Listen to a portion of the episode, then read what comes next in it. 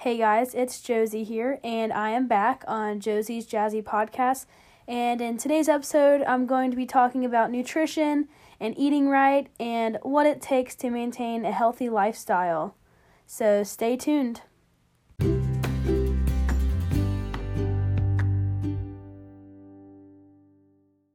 So, the first thing I'm going to talk about is sugar, and there is natural and artificial sugar um, obviously, the natural being better for you. Um, some sources of natural sugar would be things like stevia, erythritol, xylitol, and of course, the sugar everyone knows, pure cane sugar. Um, and then artificial sugar would be things like high fructose corn syrup, sucralose. Basically, anything that ends in OSE or OS is an artificial sugar. And examples of these would be Coke and Diet Coke, Coke having the natural sugar in it, and Diet Coke having zero sugar, quote unquote, but actually having artificial sugar in it. Any diet pop would have artificial sugar in it. So let's get right into the macronutrients, which are proteins, fats, and carbs. Um, I'm going to be talking about some good sources of these and bad sources of these. So let's just start right off with protein. Um, some good sources of protein would be things like lean meats, like lean turkey, lean like chicken, um, things like that. Eggs are another good source of protein, and nuts also.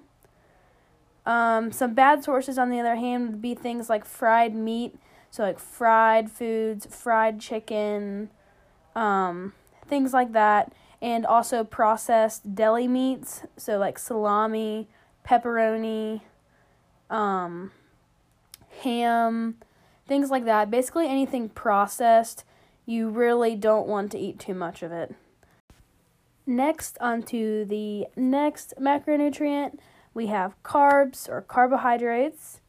Some good sources of these would be like sweet potatoes, uh, vegetables, fruits, anything like that. Basically, what carbs are is they give you energy um, to perform tasks and they give you like quick bursts of energy. So, you want to eat good sources so you don't drag.